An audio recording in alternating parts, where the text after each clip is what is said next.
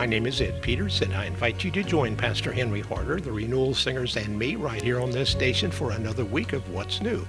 This week, we will return to the New Testament and begin a study in the Gospel of Matthew. We will put down an introduction to this book and then begin to focus on the birth of our Lord as recorded by Matthew in verses 18 through 25 of chapter 1.